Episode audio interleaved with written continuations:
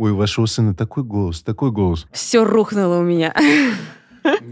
Где ты училась, дорогая моя, да? Что у тебя за диплом? Ты ну, будешь представлять, что это должно было быть так, а это так не получится. Что-то давай тут поменяем, тут как-то надо... Нет, Тут упростить. Все знали, что Лермонтов это, ну, простите меня, но это было... Он не зря его убили. Ты, ты, ты что? Это не я. Это группа Джуно. А я? А я? Ну, ну, здесь надо поменять. Ну, что ты, ну. Это подкаст «Замороженная конина». Вас приветствуют две художницы из Казани, Катерина Конюхова и Настя Мороз. А вместе мы арт-группа «Замороженная конина».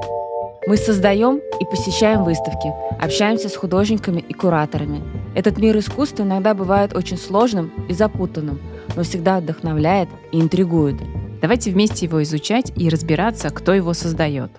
Узнаем у художников их путь и планы, обсудим текущие выставки, вместе с гостями поразмышляем, зачем искусство нам нужно и что с ним делать.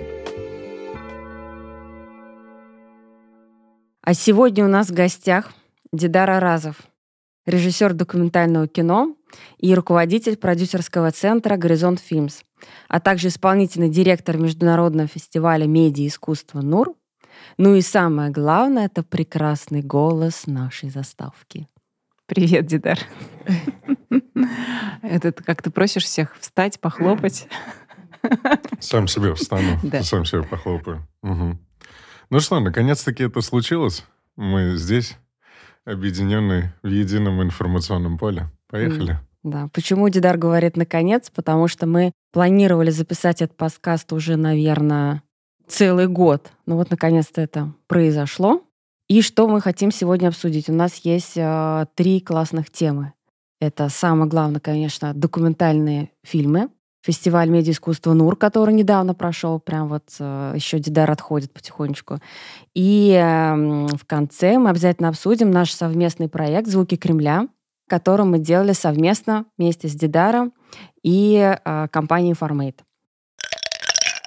Ну что, давайте начнем с самого начала про документальное кино. Как вообще ты в нем оказался? Что это такое для тебя значит? Почему именно документалка? А, вообще, наверное, документальное кино, оно на меня нагрянуло, потому что в целом я занимался творчеством, в целом занимался... Трудно назвать это искусством, мы это и не называли, и не собирались называть. Вообще, наверное, надо отойти а, немножечко назад, и моя дружба, наверное, вот с Рашидом, вот, мы с ним вместе учились на востоковедении африканистики. Он занимался уже тогда с первого или примерно, даже, может быть, еще со школьных времен, когда он жил в Америке. А, он занимался видеографией, а, изучал это все направление. Я просто любил кино, я в нем достаточно неплохо разбирался, потому что мы с отцом в детстве все время лежали, я лежал на его пузе, и мы смотрели все фильмы, причем без разбору, это мог быть и Филини, это да, там, Строяние и так далее, и так далее. А, и мы вот как-то дружили-дружили, и однажды на третьем курсе нам пришло такое сообщение. Я тогда писал какие-то рассказы. Вот я как-то для себя определился, что я буду вот поэтом, автором, прозаиком и так далее. Причем я выбрал для себя такой сложный путь. Писать не популярные какие-то вещи, а вещи в стиле магического реализма. Я тогда был полностью погружен в Картасаре. Э, я знал Борхеса уже достаточно сильно. И для меня это было как э, вот э, это путь, э, как это я назвал, проза с огрызками рифмы. Да, это какая-то была гонза журналистика, это не было, это не был какой-то такой драматургически выверенный рассказ. Вот, это было какое-то такое изваяние душевного состояния, причем подросткового, ну, зачастую, э, которое выливалось на бумагу. Но Рашид это всегда ценил, ему это всегда нравилось. Всегда эти рассказы находились где-то около скандальных тем. Примеру, один из самых моих любимых рассказов называется «В каждой красивой женщине заложена сука». Кому я первый отправил? Естественно, своей матери. Да, она сказала, сынок, я красивая? Я говорю, да, мама, конечно, ты замечательная, ты красивая женщина. Говорит, значит, я сука? Я говорю, вот здесь нет. Вот здесь э, тут такая история. Здесь это просто вот я буду как-то латерально, не как в прямом пути, да, знаете, от точки А к точке Б мы будем э, шататься а по где телу. сейчас можно почитать твои Да, рассказы? конечно, они есть, и они есть на Проза.ру, это мой был, это был первый такой ортодоксальный сайт для Это вот мы этих добавим вот ссылочку неочевиднейших, да. в описании подкаста. Да, это, с одной стороны, для меня эти, ну, какие-то вещи я перечитываю, что-то мне нравится до сих пор, причем, ну, я как бы не удаляю. Я для себя тогда еще определил, я понимал, что то, что я вот напишу, я впоследствии, ну, не удалю, да, пусть это будет, пусть это будет высмеяно или не высмеяно, пусть это будет подвержено критике, но это то, что я чувствовал тогда и то, что нужно было. Я опирался, наверное, Вообще литература, мир литературы, наверное, был первичен в моей семье, в моей жизни. Он очень был литература, история. Ну, это твоя Вот. мама, да, повлияла? Да, моя мама, да, она была филологом русского языка и литературы. Я, по сути, родился в каком-то смысле в университете. Я все свое детство провел на кафедре русского языка и литературы в университете Махтумкуле. Это был в Ашхабаде. Да, Ашхабад был прекрасным городом. Ты там родился. Я там родился, это было постсоветское пространство, это был, вот, ну, по сути, пустынный город. Вот я, мне, наверное, очень сильно повезло в этом плане, потому что я родился на стыке, где осталась еще советская интеллигенция, причем такая фундаментальная, сильная. Это и физики, и химики, это и литераторы, поэты. Там у нас много жило. Джазмены. У нас было все вот в этом плане. И с, вот это вот мудрое туркменское население, да, вот знаешь, с этим национальным колоритом, вот как э, вот, такие яшули мы их называли, да, такие вот бородатые, в них была вот эта вот мудрость пустыни. Вот. И вот на этой смеси я какой-то жил. Я не чувствовал себя, так как я э, не чувствовал себя русским, потому что все-таки мой отец, ну, условно мы его назовем туркменом, хотя он туркменом по нации не является, да, у него, а его отец это иорданец, вот, бабушка, она полуазербайджанка, полутуркменка и так далее. Моя прабабушка, она была азербайджанка, которая говорит, я вот не люблю туркмен. Я говорю, ну, я говорю, ты же 70 лет прожила с туркменом. Он говорит, ай, ладно. Такая смесь у история». тебя. Да, и смеси было много, там, Мгм. включая цыганской крови, там все, все, все. Там, вот если историю семьи брать, там нет ни одной какой-то превалирующей крови. Вот. И вот э, в этой атмосфере, э, атмосфере пустыни, литературы, Востока, который мне нравился, который я любил, ценил, э, я вот как-то жил, рос. э, причем не было такого, что я вот э, либо я туркмен, либо я русский, хотя определяться иногда нужно было, да, в каком-то плане. И вот всегда я где-то вот посередине, и только вот спустя много лет я понял, кто я вообще все-таки, кем я являюсь. Вот.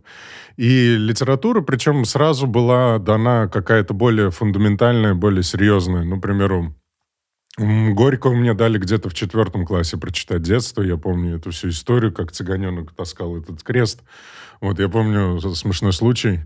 Э, Мы подожгли с братом э, крыльцо, которое жили у бабули. И бабуля сказала, все, ты сейчас читаешь, ты не выйдешь на улицу, пока ты не прочитаешь «Граф Монте-Кристо» две части. Я, я, я и до сих пор с «Граф Монте-Кристо» у меня такие сложные отношения, даже фильм смотреть не могу. Да? Вот он. Мне было тяжело как-то его воспринимать. Вот. И я его в итоге не прочитал. Я помню, подбегаю к бабуле, я говорю, все, бабуля, я прочитал. Она говорит, да, и что там? Я говорю, ну, там его посадили в тюрьму, там вот, ну, и там началась у него там Мерседес, не Мерседес, там и так далее.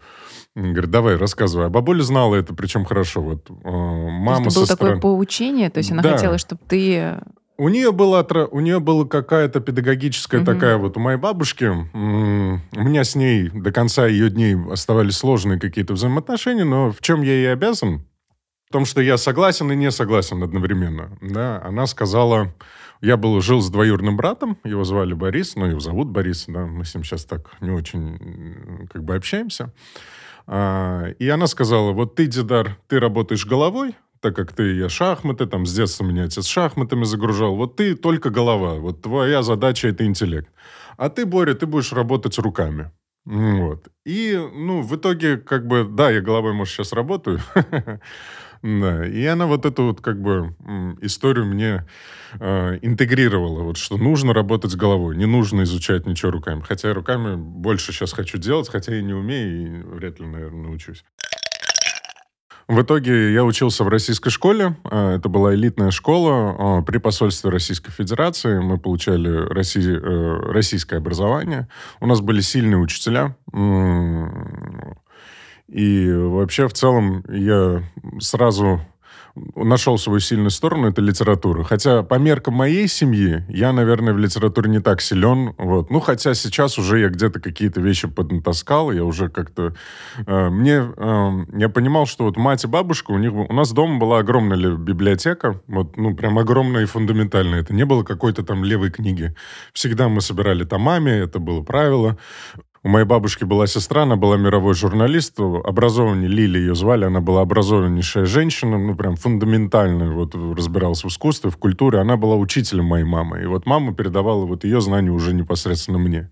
Мы разбирали все произведения литературы, То обсуждали. ты читал, ты и пользовался, это не да, было такого? Да, да, да, конечно, читал. У нас у тебя нет такого ощущения, что надо срочно что-нибудь почитать? Ну, у меня в детстве тоже был гигантский шкаф. А, то есть это, мне он кажется, был прочитанный или нет? Нет, ну то есть он был за стеклом всегда, понятно. и казалось, что это какое-то что-то такое. То есть, хотя родители часто брали оттуда книги, то есть, э, да, и давали что-то почитать, но это нужно было прям очень аккуратно, и поэтому я думаю, а я не очень аккуратно Поэтому я, наверное, не брала эти книги. А тебе ты пользовался этим всем? Меня заставляли сначала mm. пользоваться этой литературой. Ну, вопросов с Пушкиным mm-hmm. у меня вообще ну, не да. было, потому что моя мать была пушкиноведом, и Пушкин, в принципе, он был вот в моей жизни вот очень основательно. И, кстати, первая и... капитанская дочка это, это Лермонтов, да? Нет, это Пушкин. Пушкин, вот, да, значит, это первая Это книга. первое произведение, это первое произведение э, в стиле реализм. Пушкин mm. обогнал время свое, mm. если мы будем еще про искусство искусство, mm-hmm. литература тоже говорить. А, тогда правил романтизм, тогда сентиментализм, и, до, и Пушкин завел э, моду на романтизм. Но он ее сразу же, вот в чем гениальность Пушкина заключалась, в том, что он сразу же перевернул правила игры. Он изменил эту игру и написал «Капитанскую дочку», которая основана на исторических источниках, он много проводил время с литературой и так далее, и он воссоздал все события, добавив своего художественного персонажа, и это было в русской литературе, ну, нонсенс, изменения и так далее. Вот если э, говорить о Евгении Онегине, да, это тоже произведение не сразу подается. Вот его хорошо бы, э, вот когда ты читаешь произведение, еще важно прочитать э, критиков. Вот, к примеру, Белинский, когда он написал о Татьяне, очень всем советую. Да, Она да, короткая, очень короткое Читали. произведение, где объясняется вся суть, вот вся суть вот этого нонсенса, который сделал Пушкин в Петербурге. А еще когда ты сам находишься вот в Петербурге, вот я поехал туда в каком-то более сознательном возрасте, потому что для меня был Петербург, ну это как было, была цитадель. Ну, я да. всего Достоевского, в принципе, был знаком. Братья Карамазовых я с третьего подхода, наверное, только осознал. Вот, наверное, какой-то крючок изменений, где я начал читать сам а, осознанно и уже выбрал, наверное, путь литературы, вот в таком более ну, его сложно еще назвать профессиональным, но все же. Это, наверное, роман «Игрок» был. Вот у Достоевского есть роман «Игрок». А, это, ну, вообще судьба Достоевского, наверное, вам известна, да? То, что его, у него был брат, они вместе держали газету, журнал. А, брат умер, осталось множество долгов. А, Достоевский связался с петрашевцами, его чуть не застрелили. Есть такая картина в жизни Достоевского. Он стоит, ну, на плацдарме, Э, стоит человек, который должен его застрелить, и уже идет отчет, раз, два, и тут приходит приказ о том, что Достоевского освободить. И вот с этого момента у него переключилось его вот мировоззрение, да, и он отправляется уже э, ну, в лагеря, потом возвращается, и вот э, своими романами пытается... Вот многие говорят, что у Достоевского много где-то графа... Ну, где-то каких-то много лишних вещей, но это кажется людям, которые не знакомы с литературой, которые видят только функционал в словах, да, потому что у слов есть еще дополнительные какие-то, ну, там, слои и так далее, и так далее. Вот. И Достоевский написал «Братья Карамазовы», был очень успешный, максимально успешный роман. Вот. Я в таких очень условностях. И он мог вернуть долг. Но он отправился в Кенненсберг, да, нынешний Калининград, просадил, возвращается к жене, без денег, она ждет э, от него же, ну, как бы шубу, что он ей даст, а он без денег и падает еще в эпилепсии, да, вот это вот Достоевский. Но потом пишет гениальный роман «Игрок», да, и там есть такая сцена, где бабушка ставит на зеро, вот, постоянно на зеро. И это невозможно читать. Ну, вот просто думаешь, ну, вот сейчас все, сейчас все закончится. Это настолько такой саспенс в литературе, я, ну, такого не видел даже у мастера, у Хичкока, наверное, вот, и так далее. Мы немножко отвлеклись. В общем, э, я заканчивал российскую школу, я был очень активен. С шестого класса у меня прорезался голос, вот такой вот, именно который вот сейчас находится. А уже в да, я был маленький началось. мальчик, это была вот в этом, да, была особенность, потому что я был маленький мальчик вот с таким мужским голосом. И все им пользовались. Ой, какой голос, ой, ма- маме всегда подходили, говорили, ой, у вашего сына такой голос, такой голос. Говорит, да что голос-то? Он говорит, голос это просто голос. Вопрос, что он будет говорить. Вот это Мгм. другой момент. Да, и это было тоже для меня таким важным моментом. Я всегда знал, у меня была всегда способность, возможность э, голосом, каким-то вот таким вот интенционным давлением э, говорить ерунду, и все, в принципе, работало. Мама твой такой серьезный критик, да? То, она критик, да, она... а, вот То есть похвала это вообще просто... Ну как, э, нет, э, я бы сказал, она относилась к этому всему серьезно. Мгм. Именно к области литературы, э, творчеству, искусству, к правилам, грамматике и так далее, и так далее. Она меня не обманывала. И вот я думаю, она... Я помню первый рассказ, который я написал. Это была незамысловатая история, она называется. До сих пор этот рассказ есть. Ох уж этот Колин Макалу. Я, я не мог... По... Я, это была такая... Был ICQ, помнишь, наверное, ICQ? Да? Такая вот история. Пи-пи-пи-пи. Да, да, такое. да. ICQ, и я нашел, мне нашел девушку в ICQ, ну, типа, первые, да, так сказать, знакомства. И мы должны были увидеться. И я что-то как-то взял с собой брата. Я ей сказал, я говорю, я пройду с телефоном, с музыкой, вот, и ты тогда включишь музыку, так мы друг друга узнаем. Я прохожу, э, включаю музыку, никто не встает, я понимаю, что это она. И проходит мой брат, включает музыку, и она встает. И я такой расстроенный убежал, бегу на край вообще города. Я убежал, ну, мы и так жили на краю. Я прибежал на барханы, стою, смотрю на луну, вот. И у меня в голове звучит, ох уж этот Колин Макалу. Я думаю, «Что- кто такой Колин Макалу вообще? Что это такое? Колин Макалу, Колин Макалу. Ох, как он умен, опрятен и так далее. Вот, и у него, ну, я там прям монолог написал такой. Это было вступление, интродакшн. У меня прям родился этот, э, ну, как бы вступление. Я думаю, боже, что это такое? И я написал этот рассказ, написал, показываю своему не другу. Вот у меня в школе, у нас был хороший, сильный класс. э, Все были интеллектуально заряженные ребята. Кто-то по математике, кто-то по физике. У нас были такой. Вот в этом плане мне всегда везло с людьми, с учителями, с народом вообще. Я как бы в этом плане жил. Я дал то или, а то или мы как бы, ну, мы были конкуренты в каком-то интеллектуальном смысле, мы всегда конкурировали. У Мгм. меня был голос, у него была математика. Вот, и Мгм. мы всегда... Он на математике мне двойки поставит, я на литературе выхожу и выношу просто все в дребезги. Вот. И Я ему даю рассказ, он говорит, это ты написал? Я говорю, да. Он говорит, я тебе не верю. Я да, оставил маме на, с утра рассказ, напечатанный. Она говорит, кто написал этот рассказ? Чей рассказ? Говорит, в принципе, неплохо. Я говорю, это я написал. Она говорит, да, серьезно? Вот. Она как-то не поверила с самого начала. Я думаю, ну вот это уже похвала. И дальше Мгм. уже пошли рассказы. Вот. Дальше уже пошел стиль, э, пробрался.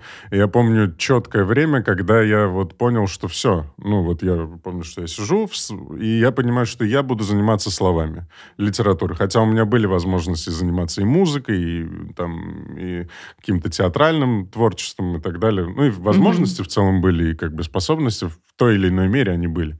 Но я для себя определил, нет, не голос, не, э, не театр, а именно вот проза, именно поэзия, проза и вообще все, что связано с словами, я посвящаю свою жизнь. Вот все, я с этого момента я решаю встать на этот как бы сложный путь. И я, в принципе, ему долго следовал.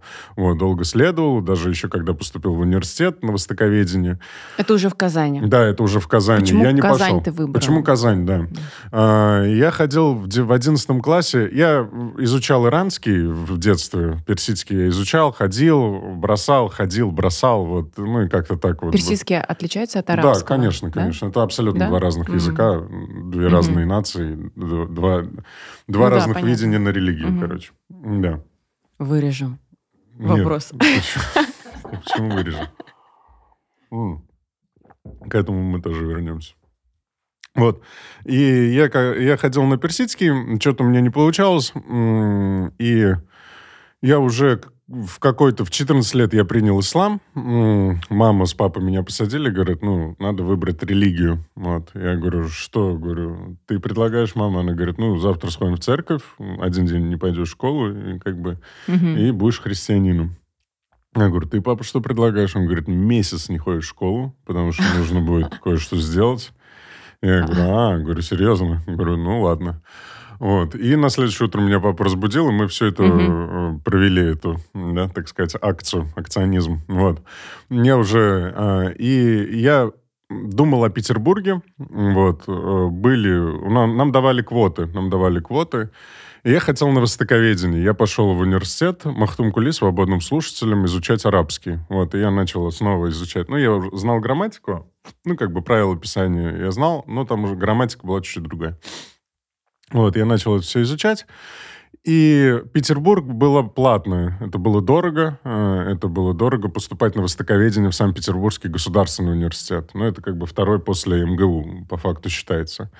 Вот. И моя директриса Надежда Горн, я ее до сих пор люблю, уважаю. Это один из тех женщин, образцов умной, интеллектуальной женщины, которая знает, которая живет по правилу профессора Преображенского. Каждый должен заниматься своими вещами. Это фундаментальное правило. Во-первых, вообще «Собачье сердце», как фильм «Бортко» и вообще как произведение, да, оно Булгакова, оно в моей семье, ну, все его знают наизусть до каждой запятой. Ну, вот прям до каждой буквы все знают собачье сердце. Ну, вот прям идеально. И я, понятное дело, его тоже. вот, и вот, э, когда профессор Преображенский говорил, каждый должен заниматься своими делами, чтобы вот не петь в хоре, да, вот он же хирург, он же не будет петь там в хоре, там, в подвале и так далее чтобы не было разрухи. Вот, она ко мне пришла, она говорит, а давай-ка ты не в Петербург, а поедешь в Казань. В Казани есть институт востоковедения, оттуда все началось, это был центр ориенталистики, там, там учился Толстой на этом же факультете. Там находится Джамиль Габдулхакович Зайнулин, царство ему небесное, он тогда был директором. И он серьезный мужик, а, он вообще дипломат, военный переводчик. Вот там ты постигнешь вот вообще всю эту историю востоковедения Африкании. И она не обманула. И вот первый, и вот когда мы поступили с Рашидом в институт, вот, э, мы проходили... А, давайте скажем, кто такой Рашид, потому что мы уже не первый да, раз Рашид, говорим. Да, да, Рашид это мой э, близкий товарищ, мой друг, да, са, самый близкий, наверное, друг.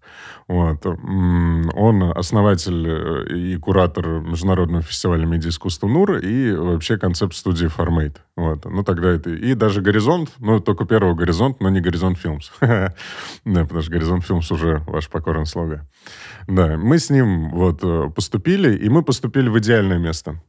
Это был та самая атмосфера строгой э, советской дипломатии. Это большинство, 60 или 70 процентов преподавателей, они фундаментально знали свой предмет, они разбирались в международных отношениях, и был дух. Вот Джамиль Габдулхакович дал нам дух востоковеда. То, что вы востоковеды, вы не, не дипломаты, вы не международники. Вы люди, которые будут влиять на события. И он дал нам какую-то глобальность этого видения. Мы изучали Арабский Восток не то, что арабы где-то были далеко, то, что вот все эти 28 стран где-то там. Нет, но весь процесс обучения строился таким образом, что вот вы рядом, вот как будто бы вы почти меняете эту всю историю. Вы можете под микроскопом просмотреть это все. И вот этот вот востоковедение африканист, конечно, нам многое дало. Но это профессия для души. Ни в коем... Она прикладного значения имеет, если ты какой-то, ну, прям там... Э, ну, очень суровый специалист, вот тогда ты там можешь... Вот. И мы с ним учились, э, занимались, я занимался своим вот этим словоблудием, вот, он занимался э, съемками там в клубах и так далее, там, вот. и мы не объединялись. Но э, и мы вначале тоже не дружили особо. Мы на втором курсе, вот после того, как у меня случилась авария, вот, он мне начали мы с ним дружить. Вот. А на третьем курсе, помимо а, авторства, я понял, что мне нужно... Вот в моем творчестве я пути понял, что мне нужно нужен сенсорный опыт. Без сенсорного опыта ты не способен что-то создать. Ты не можешь писать о любви, не проживая эту любовь. Я это видел буквально год назад, я не буду говорить за спектакль, я вижу спектакль, я знаю режиссера, и там о том, как мужчина уходит к другой женщине. И я понимаю, что режиссер никогда не, не было у него любовницы. Он не знает, что это такое. Он не знает, каково ходить к другой женщине и возвращаться к себе домой. Он этого просто не понимает.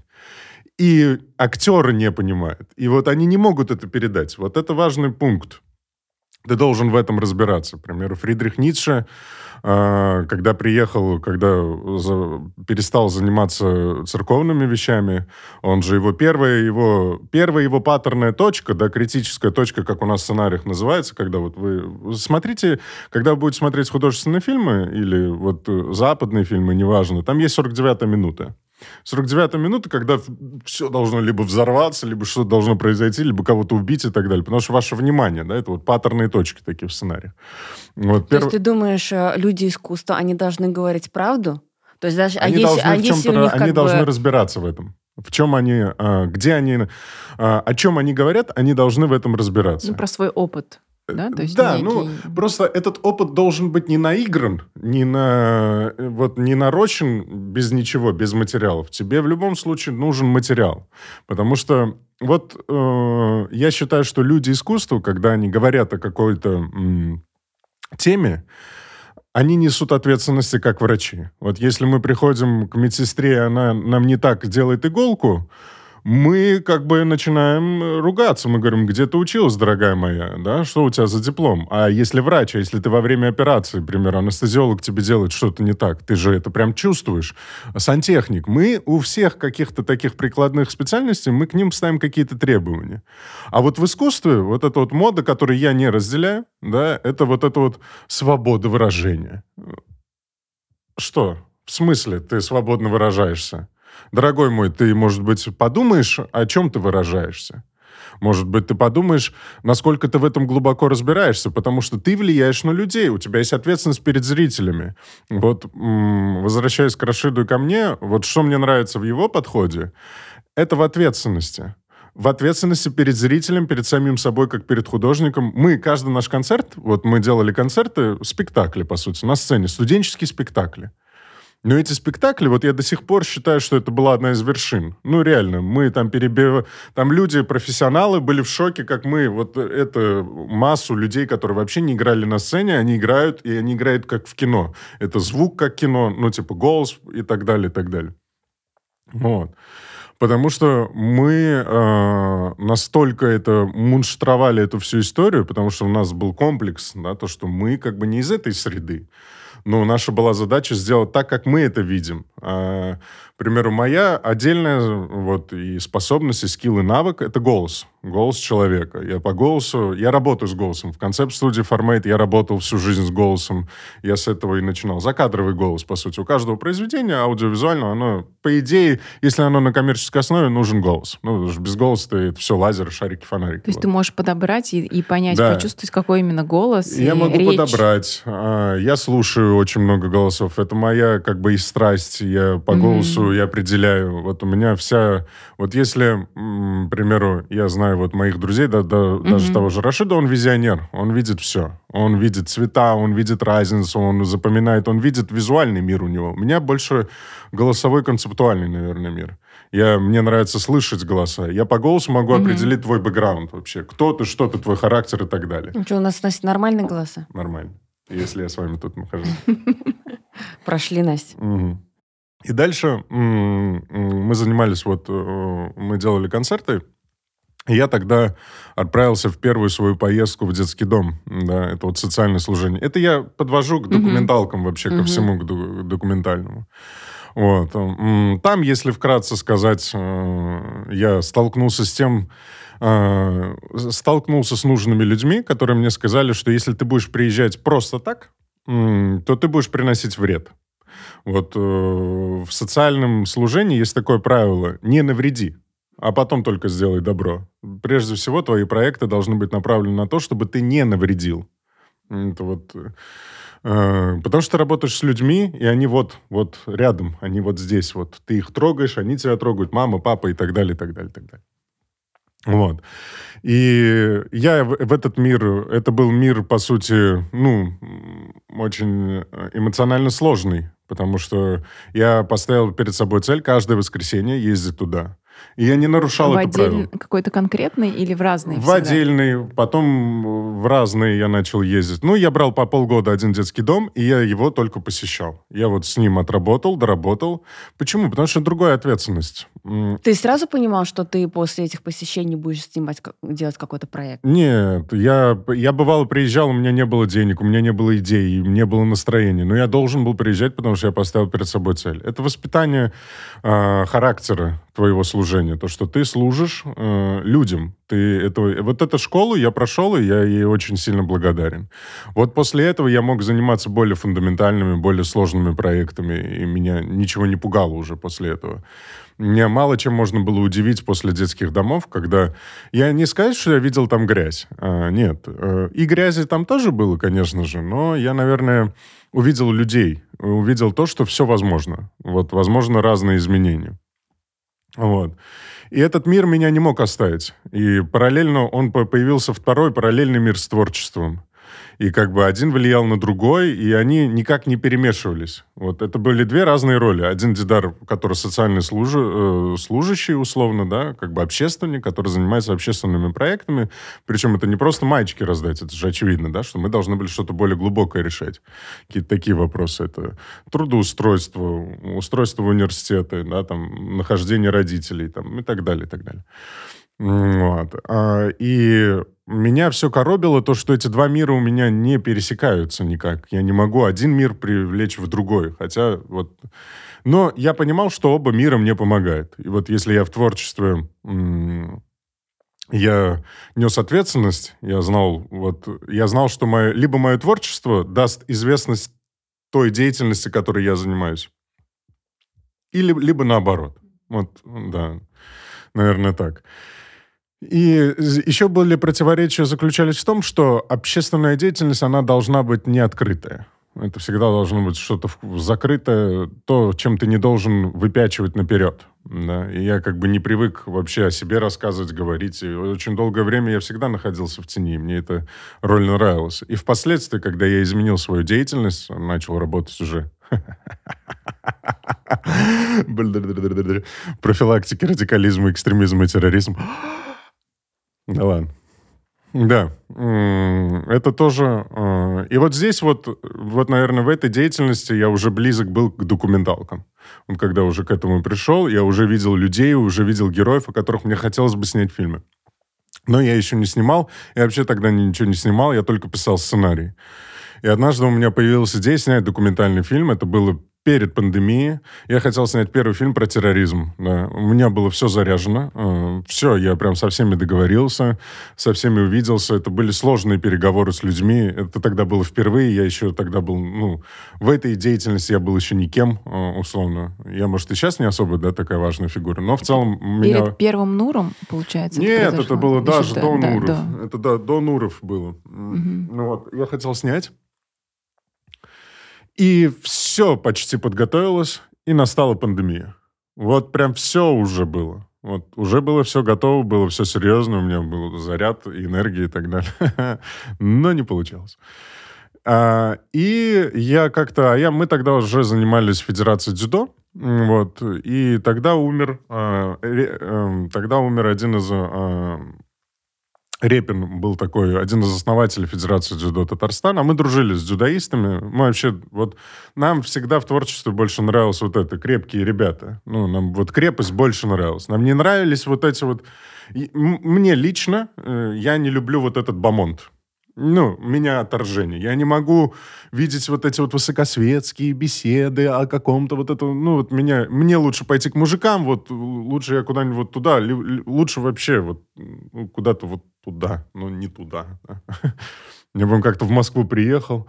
Скажите, пожалуйста, дорогой, что вы имели в виду вот этим вот всем перформансом?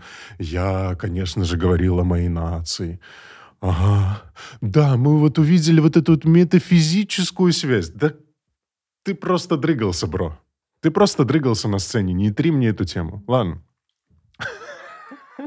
Ну, мне, ну, мне кажется, вообще э, должны быть э, вот этот вот весь спектр людей которые э, всевозможные вариации, да, кто-то, как ты называешь, бомон, который более такие изящные и высокопарные слова говорят, потому что для это кого-то... вопрос об, об, об интеллигенции, вот тот самый вопрос. Для кого-то это важно, чтобы донести э, нужность того же самого искусства, им нужен вот такой формат, кому-то нужен другой. Мне кажется, за счет этого и происходит такое э, разнообразие э, людей и взглядов на, по сути, одно и то же, про что мы говорим. Мама мне всегда в детстве говорила о том, что, сынок, ты должен быть интеллигентным.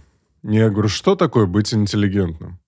Она говорит, ну вот посмотри там... Ну, какого... Это когда ты чашечку берешь, мизинчик да, выставляешь. мизинчик мне бабуля всегда пыталась сломать этот мизинчик. Я говорю, убери этот пошлый мизинец.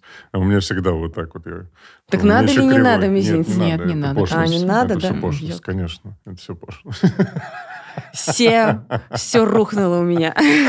Да. Я вот все долго мое, не все мог мое понимание. понять вообще, что такое интеллигенция.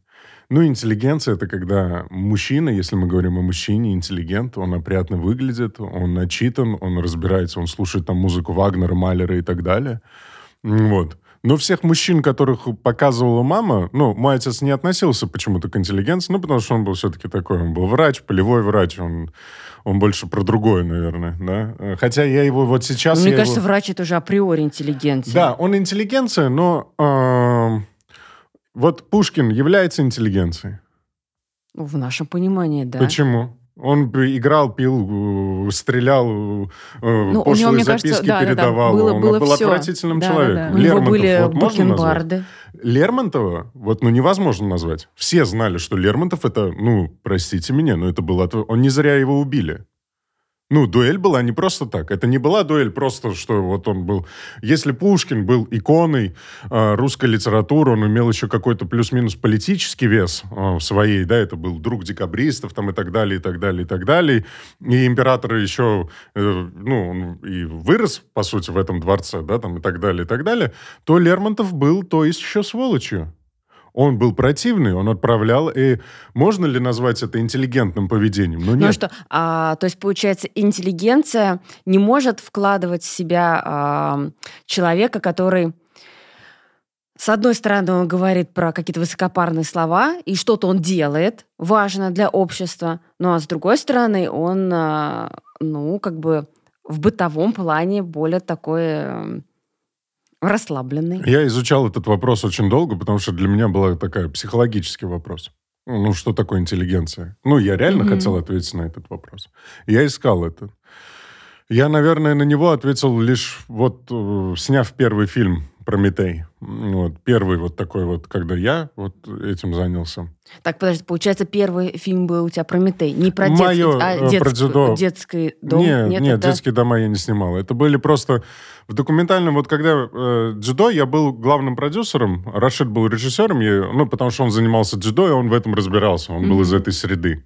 Он 14 лет был на ковре и как бы был ну, серьезный спортсмен. У него вся семья в этом, в этом да, его братья и так далее. А, и он знал, как снять красивые броски, э, что важно передать в спортсменах. Он их понимал. Вот, и он был режиссером, а я был главным продюсером и сценаристом. Я отвечал за все продюсирование всего фильма. И за финальную сдачу, согласование, а оно было непростое. Вот. Но э, монтируя этот фильм, я понял, что я могу это делать. Вот. Ну, потому что первую рыбу я монтировал все равно с ребятами, да, там их было много нас. Мы полгода эту канитель делали. Вот. Прекрасный фильм, я до сих пор им горжусь. Ну, типа, мне все нравится там. Если кто-то там что-то не понимает, другие, неважно. А потом э, когда уже фильм смонтирован был, э, мне хотелось... Я и потом пришлось заниматься вот этими всеми церемониями открытия, а это всегда текст из одной же той же оперы в той или иной степени. Ну, это mm-hmm. моделирование слов, mm-hmm. как бы. Ты искусственно должен полюбить. Ты все равно, ну, любой диктор вам скажет, чтобы прочитать текст про эти часы, ты должен их полюбить до невозможности. Такие мои любимые памперсы. Ну, вот это вот прям вот до, до нельзя, да, вот. Ну, как ты вначале говорил, надо э, говорить правду. Да. Про А, те чувства, которые ты реально испытываешь. И вот когда Рашид занялся, когда он, к нему пришла идея о международном фестивале НУР, я не мог себя найти в этой степени. Ну, потому что я не художник в привычном, ну, или вот в любом понимании Это получается слова. три года назад. Да, три года назад. Я не был художником, меня разрывали конфликты, чем я вообще занимаюсь. Текст — это самое... э, вот почему меня... э, вот я, у нас есть такой мем в студии, я больше, Дидар больше не занимается сценариями. Текст — это самая субъективная история.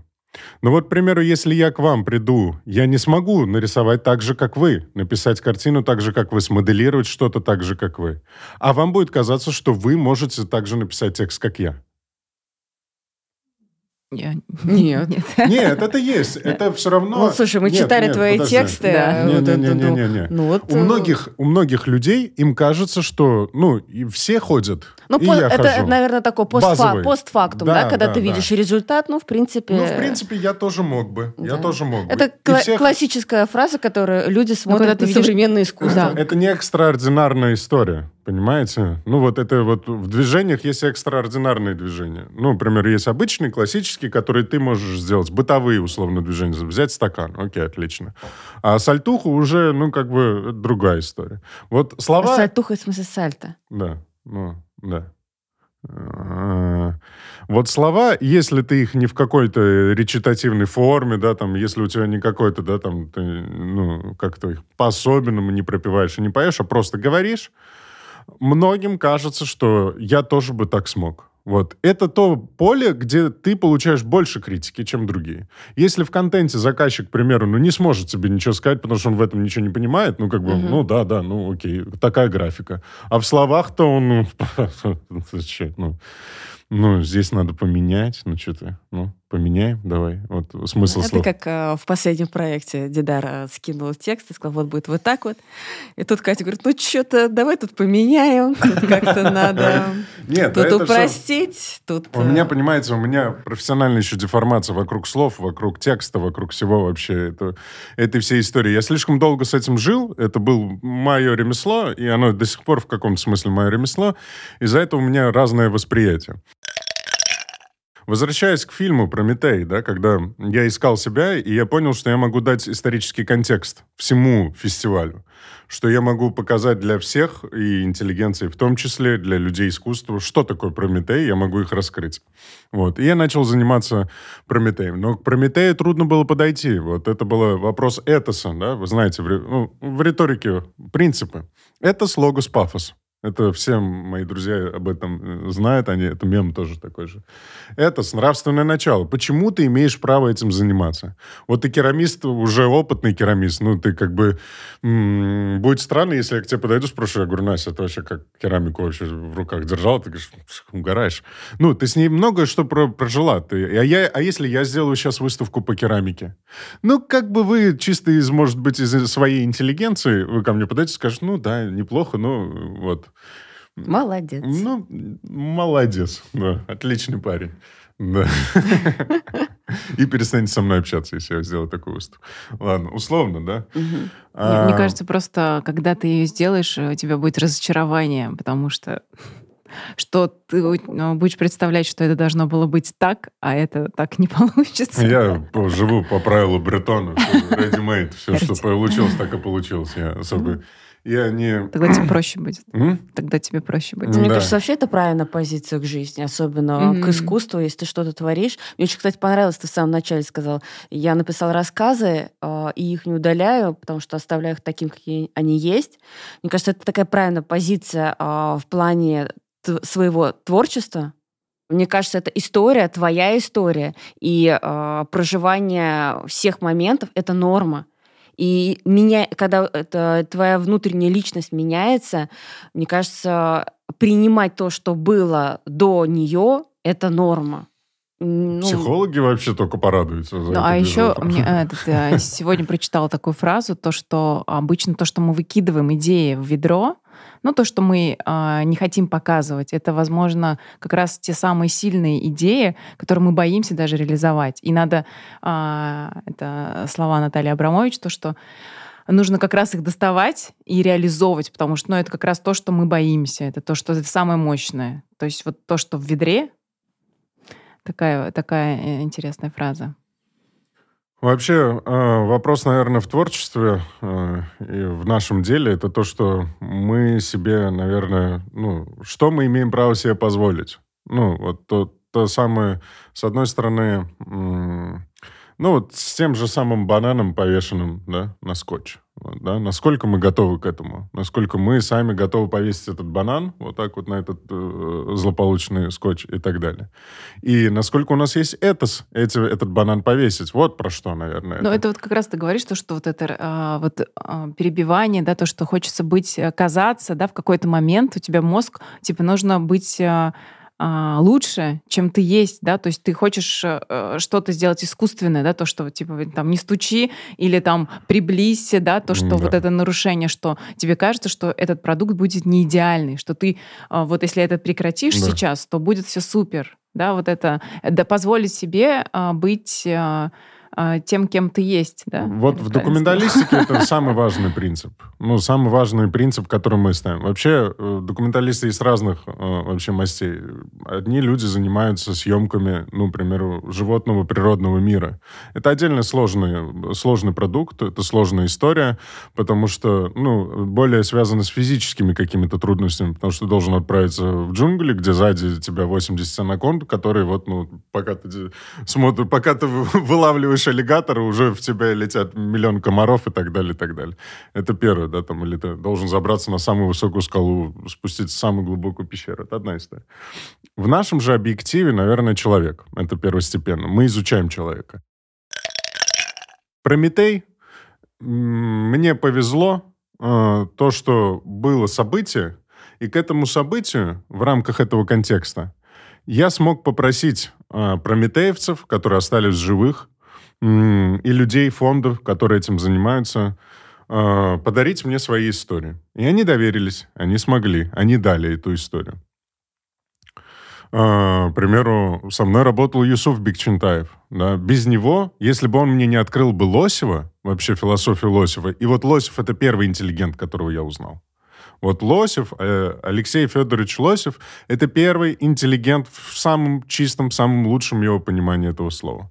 Человек, умерший за свои идеалы, э, написавший, ну, фундаментальнейшую философию, потому что, прочитав книгу э, «Диалектику мифа», она короткая, если к ней подойти серьезно, во-первых, вы познакомитесь со всей философией мировой и всех людей, которые этим занимались.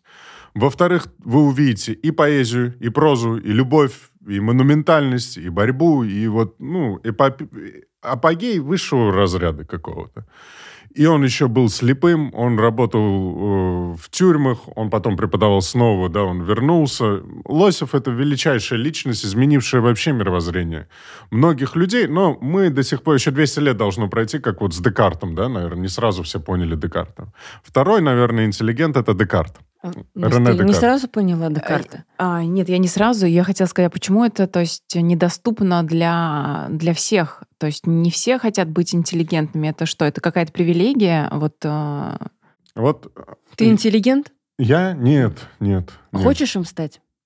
Нет, у меня другие идеалы, другие стремления. Интеллигенция — это идеалы европейского э, склада ума. Франции, да, это, наверное, это интеллигенция, это образ, воздвигнутый из какой-то классической философии. Греческая философия, которая потом перекочевала в европейскую, ну, можем где-то немецкая, французская тира, они там на, на, на равнозначных каких-то полях. Ну, когда находятся. тебя называют ты интеллигент, а ты интель... А, да, как это Ну, говорят? я не идентифицирую себя с этим. У меня, потому что восточное мир... Вот, интеллектуал, интеллектуал и интеллигент да. две разные вещи. Разные. Интеллигентная мысль... Э, э, человек может выдавать интеллигентную мысль, но не быть интеллигентом в чистом виде. Вот Рене Декарт был интеллиген, интеллигентом. «Берегите французскую кровь», э, что он сказал перед смертью. Да? В чем была суть этой фразы? В том, что вот у Декарт в отличие от других философов того же самого Ницше, который, в принципе, был, ну, не самый опрятный, не mm-hmm. самый социально мобильный, Достоевский тоже примерно таким, его можем отнести к философии, да, там и так далее. А, Декарт был при дворе, он занимался политикой, он жил роскошной жизнью, а, причем роскошная жизнь не в излишках каких-то, а просто в жизни он был поистине джентльменом, он был воином, он был прекрасным кавалеристом, воином и так далее. В него влюблялись принцессы стран. И он писал свою философию раз в три года, да, Uh, у него был спец... прекрасный распорядок дня. Он никого, по сути, по большей части где-то не обманул и так далее, и так далее. И он умер достойным человеком. Сократ был таким. А вот если посмотреть через призму как бы современного мира, да. То есть а, мы... Э, Вижу в... интеллигентов? Да, то есть имеется в виду, ты вот описываешь сейчас э, интеллигенцию все-таки э, как бы не нынешнего поколения, да, да, да. да? Что же сейчас э, как бы как сейчас образ этого интеллигента, с чего можно сопоставить? Э, мама мне всегда показывала Виталия Вульфа, царство ему небесное, прекрасная передача «Мой серебряный шар». Вот он, наверное... Я его, кстати, всего пересмотрел. Да. Вот у меня есть такие, как бы, подвиги. Это весь Набоков, он у меня в голове. Лолита была самый последний, причем так очень. Я Лолиту понял только благодаря тому, что я прочитал до этого и вообще познакомился с самим Набоком. Да, вот с Набоком в области вот словотворчества нет еще... Никто не сравнится. Ни один из русских авторов. Вот. Сбился с мысли ты, господи, боже мой. Про Это, интеллигенцию про, да, сейчас. Вита... Мама мне показывала Виталия Вульфа, но я его тоже не считаю. Имею право не считать. А, Мамардашвили был интеллигентом, которого можно послушать, услышать, увидеть и так далее, но тоже э, интеллигенция сейчас прометеевцы. Наверное, вот живые наши прометеевцы — это интеллигенция. А можно ли вот считать э, интеллигенцию того человека, который ты не знаешь вживую? Ну, то есть, по сути, а, если мы видим его на экране, понятно, он может строить из себя более, как бы, да. ставить себя более высокопарно, да, то есть вести себя более интеллигентно. Я тоже могу вести себя на видео более интеллигентно. А в жизни, может быть, я неадекватный Настя, художник. Э, Катя, Катюх. Ну, то есть это, ну, это же тоже важно. Может быть, на самом деле все твои герои, а, которые ты перечисляешь да. современного мира, они бухали и жену били. А, ну, Лосев точно не бил. Это я могу. Что это? Ну, я то есть, как бы я имею в виду, ведь это же а, взаимосвязанные вещи. Интеллигенция, а, как бы и правила образ, жизни. Образ, да. да и, и воплощение, и его, воплощение да, его, его в реалии. Ну да. и, наверное, еще и сам, сами задачи, которые ставили перед собой, а, и что они транслировали, и что они хотели как бы донести, оставить после себя. Мне кажется, этот вклад, он тоже имеет... Я знаю людей, я знаю людей, мне везет знать людей, которых, э, против которых я, наверное, ну, они настолько ведут себя правильно, вот, во многих отношениях. Ну, как минимум 80%, вот если ты ведешь себя правильно и не нарушаешь вот эти вот границы, я не могу сказать, что я 80%. Я даже 40, наверное, где-то не выполняю. Я та еще сволочуга, и многие об этом знают. Ну, типа, как бы... Э, это факты. Ну, я знаю свой характер, я знаю, где я, ну, не прав и так далее, и так далее. Где я могу давить, где вот, ну, неприятный. Ну, это особенно в А интеллигенция не может быть сволочью? Нет, наверное, нет. Вот, вот, вот здесь и всегда разнилось-то. Внешне он-то прекрасен. Вот у меня таких много было людей. Внешне он прекрасен и Малера слушает. Да, и в «Кольцоне Белунгах» он разбирается. Да, и в литературе он может с тобой о Чехове поспорить. Да. Окей, отлично. А потом, когда ты приходишь в его дом, в быту, а в быту он сволочь. В быту он тебя кинет, в быту, в быту он тебя предаст, в быту он, он лицемер. Это лицемер. Не надо вот эти смешивать вещи. Интеллигент — это не лицемер. Интеллигент — это человек, который выполняет все, что, о чем говорит. Вот в этом-то вся сложность. Из-за этого они нас вес золота. Из-за этого мы в мире истории их-то немногих-то знаем. Набоков был интеллигентом, спору нет. Да, они могут себе позволить какие-то шалости. Да, в области мысли, в области... Ну, вот Лолита — это шалость. Он написан... Там же, если я не ошибаюсь, там написано «Автобиография, посвящая моей жене». Он жену обожал. Он посвящает автобиографию про девочку? Серьезно?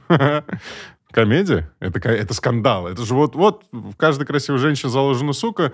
Это амаш на скандал. Ну, это не амаш, это просто плевок на скандал. Ну, как бы, а Набоков сделал скандал. Скажи, а вот сняв фильм «Прометей», то есть твоя задача была а, просто рассказать об этих э, людях или, а, то есть ты же не хотел присвоить, да, то, что есть такое, что ты решил, взял такой а, очень mm. крутой, да, исторический материал. момент, материал, да, и за счет него ты свой статус, ну, как бы, да, есть, есть такая, а, как это сказать, опция, да, кто может, может так подумать. Да, Но твоя, конечно. твоя, твоя задача, то есть Что твои типа цели. открыл я... Да, да, да, да, что да. ты хочешь присвоить, а, что ты хочешь при э, так, Нур-фестивале, это же тоже то, что вы а, Мгм, да, транслируете, вы говорите про это, что вот наши отцы, Да. а вот мы продолжаем здесь в Казани. То есть я как бы э, Да. считаю, что это не так. А, Вот, расскажи, а, Э, какая... Расскажу. Я когда делал Прометей, мне звонили люди, которые называли себя прометеевцы, будучи моего возраста. Я говорю, ребят, им по 80 лет. Они мне говорят, я причем говорю, окей, вы прометеевцы, почему вы мне не пришли и не помогли, Мгм. присвоив себе это имя? Это то же самое, что э, у нас в университете, да, в Казанском университете учился Мили Балакирев, основатель «Могучей кучки». Сейчас э, как бы оркестр КФУ, да, Казанского университета назовет себя «Могучей кучкой». Вот не оркестр имени «Могучей кучки», а прям вот «Могучая кучка». Вот мы вернулись, как говорится, римский Корсаков здесь. Глупость, глупость. Не, для меня прометеевцы м, были эталоном. Ну, как бы, вот э, Аристотелем при жизни, встретить Аристотеля Мгм. при жизни, ввиду того, что я их понимал. Я увлекался и психологией, я увлекался и педагогикой, я и преподавал в университете в это время, да. Я и работал в детских домах, в социальной какой-то сфере. И я видел, что они соединили это два мира, творческий и социальный путь. Прометей это я только потом, после самого фильма, я понял, вот, что они были по-настоящему авангардисты. Авангардист — это же человек, который отрицает, что он художник. Да? Он не художник, он воин. Он, изменить мир пришел. Он не пришел тебя радовать с выставкой своей. Он вообще не понравилась выставка, да и слава тебе, Господи. Ну, Это вот в суть авангарда. И они также, у них не было этой задачи быть художником. Но у них были эстетические задачи. У них были... Они просто ставили перед собой, ну, несколько форм задач. Первая эстетическая задача, чтобы это было, ну, прям идеально. Тут понятно. Концептуальная задача тоже. Вот. И мы их пока во многих местах не обогнали. Ну, и вообще не до... даже не достигли этого. Вот даже на этот НУР приезжал Борис Кислицын, основатель Питча, известного архитектурного Мгм. бюро Борис Кислицын в Мгм. мире медиа-арта. Это такой отец. Ну, как бы он не последний человек. Вообще, от слова совсем. Ну, как бы он, э, он во всем разбирается. И в искусстве и так далее. Ну, так сказать, наш дедушка. да, в каком, ну, как Борис на меня обидится, конечно. Нет. Ну, по-хорошему, да, по-хорошему он очень серьезный и уже взрослый. И он приехал, и он сказал, я просто рад тому, что ну, я, для меня честь находиться вот с, с прометеевцем в одном ряду. Вот просто я вот, я ради этого готов был весь мир пересечь.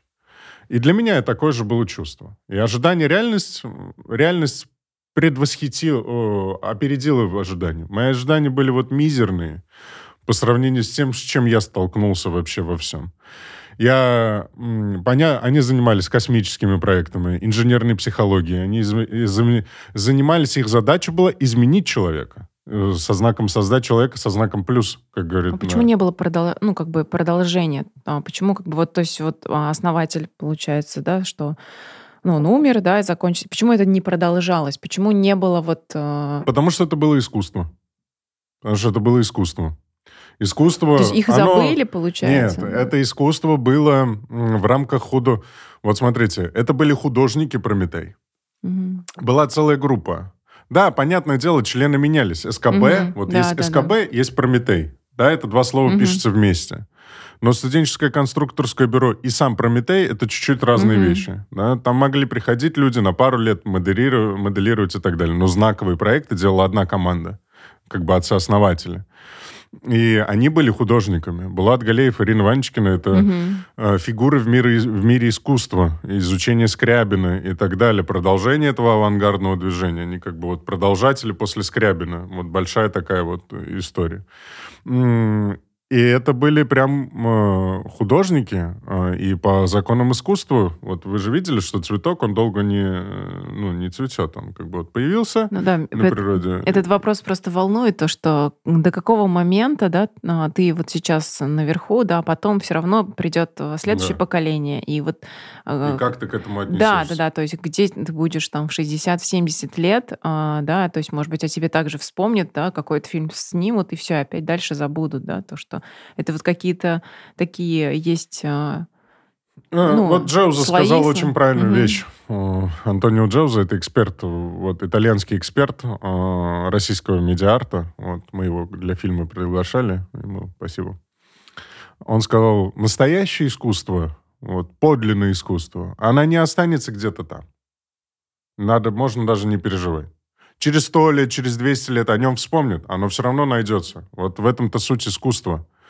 Да, э, у Марселя Пруста об этом вообще. Да, это понятно. Просто когда ты начинаешь себя тоже э, как-то идентифицировать, ты понимаешь, да. как бы, что либо ты в такой в поп-культуре, да, то, что ты в принципе в таком в прослойке э, середина, что есть вот эти звезды, есть вот эти вспышки, и э, вроде бы хочется, да, туда, и ты просто делаешь свою работу. Понятно, что не надо стремиться, да, просто твой, твой труд, твои работы, они говорят о тебе. Э, и вот это постоянное вот это сомнение, правильно ли ты идешь, делаешь, но ты делаешь, да, то есть вот и вот, ну, как бы все равно об этом я задумываюсь. И вот эта старость, ну, для меня она, вот пожилые люди, они сейчас э, прям такой фокус внимания да, с точки зрения физиологии и с точки зрения мысли. А, потому что, ну, в России люди стареют, ну, по-другому. Ну, имею в виду, что ты когда смотришь... Более драматично. Да, а, вот эти, то, что им ничего не нужно, да, в деревнях живут, я говорю, вы хотите куда-то поехать, а они не хотят, им не надо.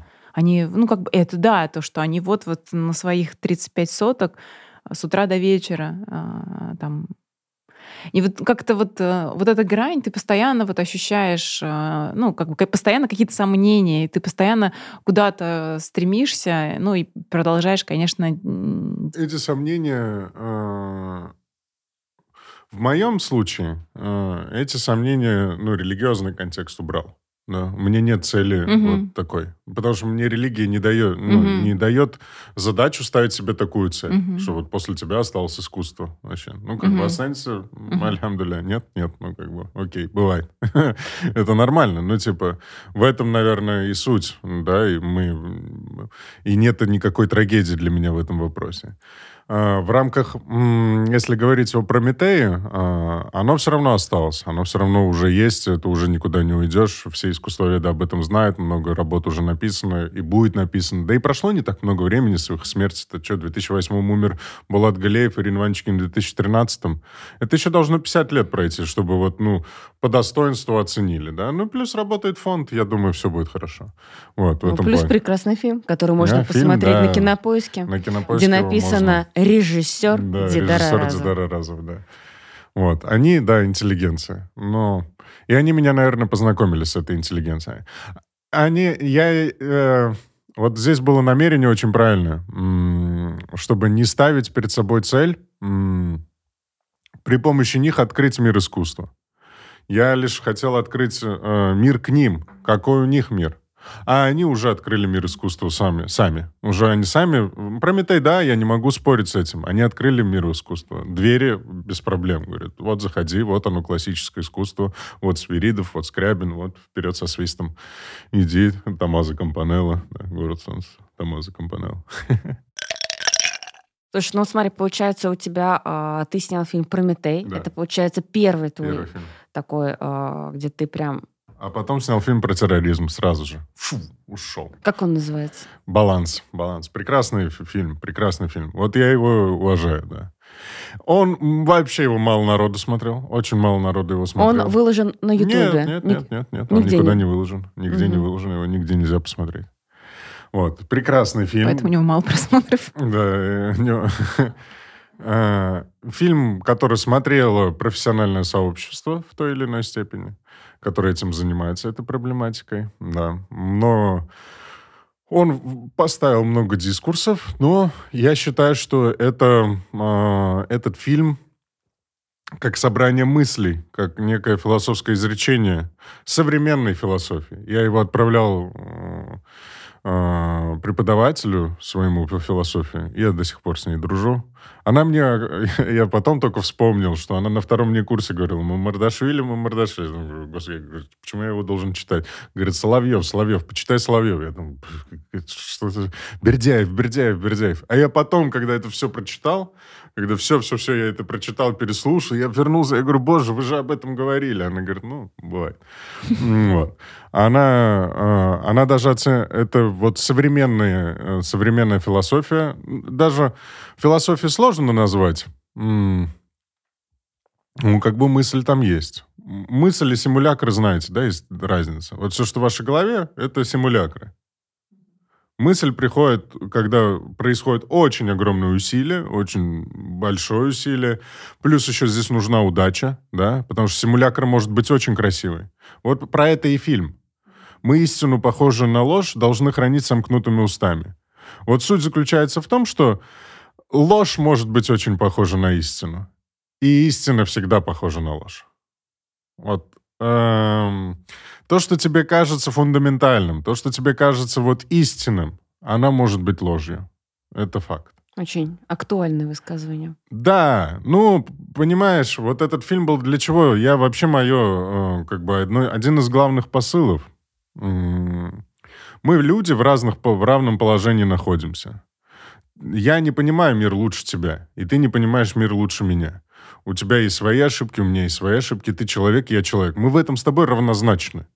Да, какие-то вещи мне кажутся истиной, но я о ней не могу э, говорить вот так вот открыто. Да? Есть вещи, да, которые истинны, за которые я, ну, э, э, я ее не так еще и изучил, да, что вот они говорят. Ну, короче, такая сложная очень тема. Большинство людей, не обладая этосом, пониманием, о чем они говорят, они идут и не понимают, какую они цепочку вызывают в искусстве э, мы э, очень много от, пришли к вот этому европе. Я здесь сейчас, как моя бабушка разговариваю, сталинистка вот такая вот. А. Вот мы пришли вот к этому индивидуализму. Я самовыражаюсь. И пошло-поехало. Да, обязательно надо самовыражаться голый э, на траве, э, с красками, э, фотки, мотки, вино, и рядом это корзинка с клубникой. Да, это, конечно, это выражает, но это, это не искусство. Ну, лично мое мнение. Убивай меня, кидай в меня камни и так далее. Искусство это что-то э, имеющее профессионализм. Мы все равно в нем есть ремесло. В искусстве есть ремесло. Без него никуда. Фламандских художников возьмете, это же искусство. Ну, там есть ремесло, фундаментальное ремесло. Литература – ремесло. Все это ремесло. Ну, как бы... У нас есть ремесленная составляющая, и... Ну, опять же, банан, э, приклеенный скотчем. Да. Искусство? Там Иску... нет ремесла. Там нет ремесла. Но было ремесло в его навыках. Он же обладает ремеслом все равно. Он же 20 лет изучал ремесло, он же контекст у него есть. И у него есть ответственность за это. Он за 20 лет понял, что он может повесить этот банан, и этот банан что-то сделать позитивное в мире, в головах людей. Ты же делаешь произведение, люди на него смотрят, да, по-любому. Сегодня, завтра, послезавтра. И в их головах что-то происходит, они уходят и дальше начинают с этим жить. Мы что-то говорим, да, люди послушали это, возвращаются домой, рассказывают маме. Мама принимает какие-то решения. Условно, я говорю. Да, возьмем самые разные вопросы, о которых можно говорить, о которых нельзя говорить. Давай поговорим про следующий фильм. Давай. Который будет или который? Нет, который э, Высокий дух. О, Фундамент. Вот здесь я горжусь, базару нет. Да, да тем более этот, я горжусь в этом работой. фильме поучаствовал и Настя Мороз. Да, и, и Катерина. Да, да, да, там была моя работа. Да, и она прекрасно там. Картина. Да. И Настина керамика. Настина керамика. Как вообще, а, вообще расскажи в двух словах, про что это фильм, и как там оказались наши локальные художники, как они туда влились, сплелись с твоей режиссурой. Да. Как возникла вообще идея их туда вплести, я бы так сказала? Ага. То, что для меня это был а, очень такой челлендж, опыт. Для меня э, этот фильм, ну, сначала возникла идея снять этот фильм. Это тоже тему мы зачастую не выбираем. Ну, вот я лично ее не выбираю. Она выбирает меня. Находит, mm-hmm. говорит, все, вот мы будем с тобой жить, вот будем с тобой находиться и так далее. Тема меня нашла. Э, причем это было вот, я вернулся от Прометея, э, сняв баланс. а, я уже понял, что это вот будет третья работа, а, учитывая какие-то, не то что ошибки, а нюансы, да, предыдущих работ, я понял, что я хочу поработать, сделать профессиональный продакшн со всех сторон. Это и с операторской точки зрения, вообще с оформления этой всей истории.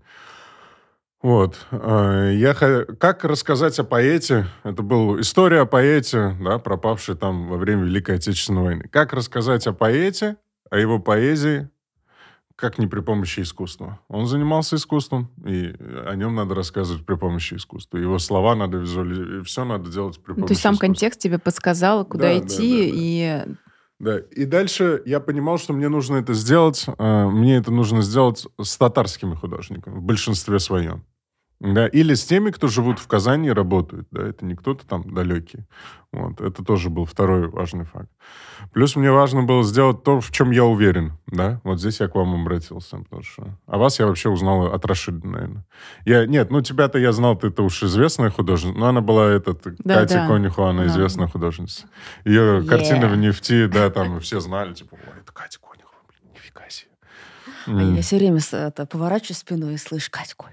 Господи, Катя Конюха, да. Да, а потом э, Рашид сходил к вам на, в Мегу э, на выставку вашу, и он Точка мне показал вот это жвачки твои. Мгм. Я говорю, вау. И потом вот этот звонок, и все, и так далее. Я вспомнил, я думаю, блин, надо с ними поработать на туре. Мы с вами уже... э, и тогда я к вам обратился. Я же обратился... Вот здесь у меня было четкое осознание. Вы же не художники-постановщики э, с точки зрения кинематографа. Там это другая чуть-чуть история, да? Там надо вот свет выставлять согласно камере. Мгм. Вот. А мне хотелось, вот опять-таки это был вот Бретон, Made, и вот вся история искусств, там, Хосе Артега и со всеми этими лосевыми, не лосевыми. Мне хотелось, чтобы само помещение было вот галереей. Ну да, я помню, что ты обратился, я тебе, наверное, раза три. Ты точно уверен? Потому Да. что я сомневалась. а, Я был убежден вообще- в том, что вы архитекторы, и вам на бессо- архитекторы, художники, у вас на бессознательном уровне есть понимание комплементарности цветов. Э, свет и тень — это точно такой же ваш инструмент, с которым вы работаете в рамках искусства в любом случае. И как бы понимая, что художник... Вот мне это, ну, как Но, бы... то есть мне, знаешь, какие сомнения были? Да. То, что обычно, когда ты знаешь человека, что он приходит на твои выставки, как-то вы пересекаетесь. Тут мы, в принципе, вообще друг друга не знали. Да. Мы вообще... а, мы только вспомнили твой голос на Нур-фестивале, то, что ты вышел, получается, ты был таким серым кардиналом, а потом вот Нур-фестиваль, и ты стал на сцене вот вести вот как раз обучающую образовательную Да. программу.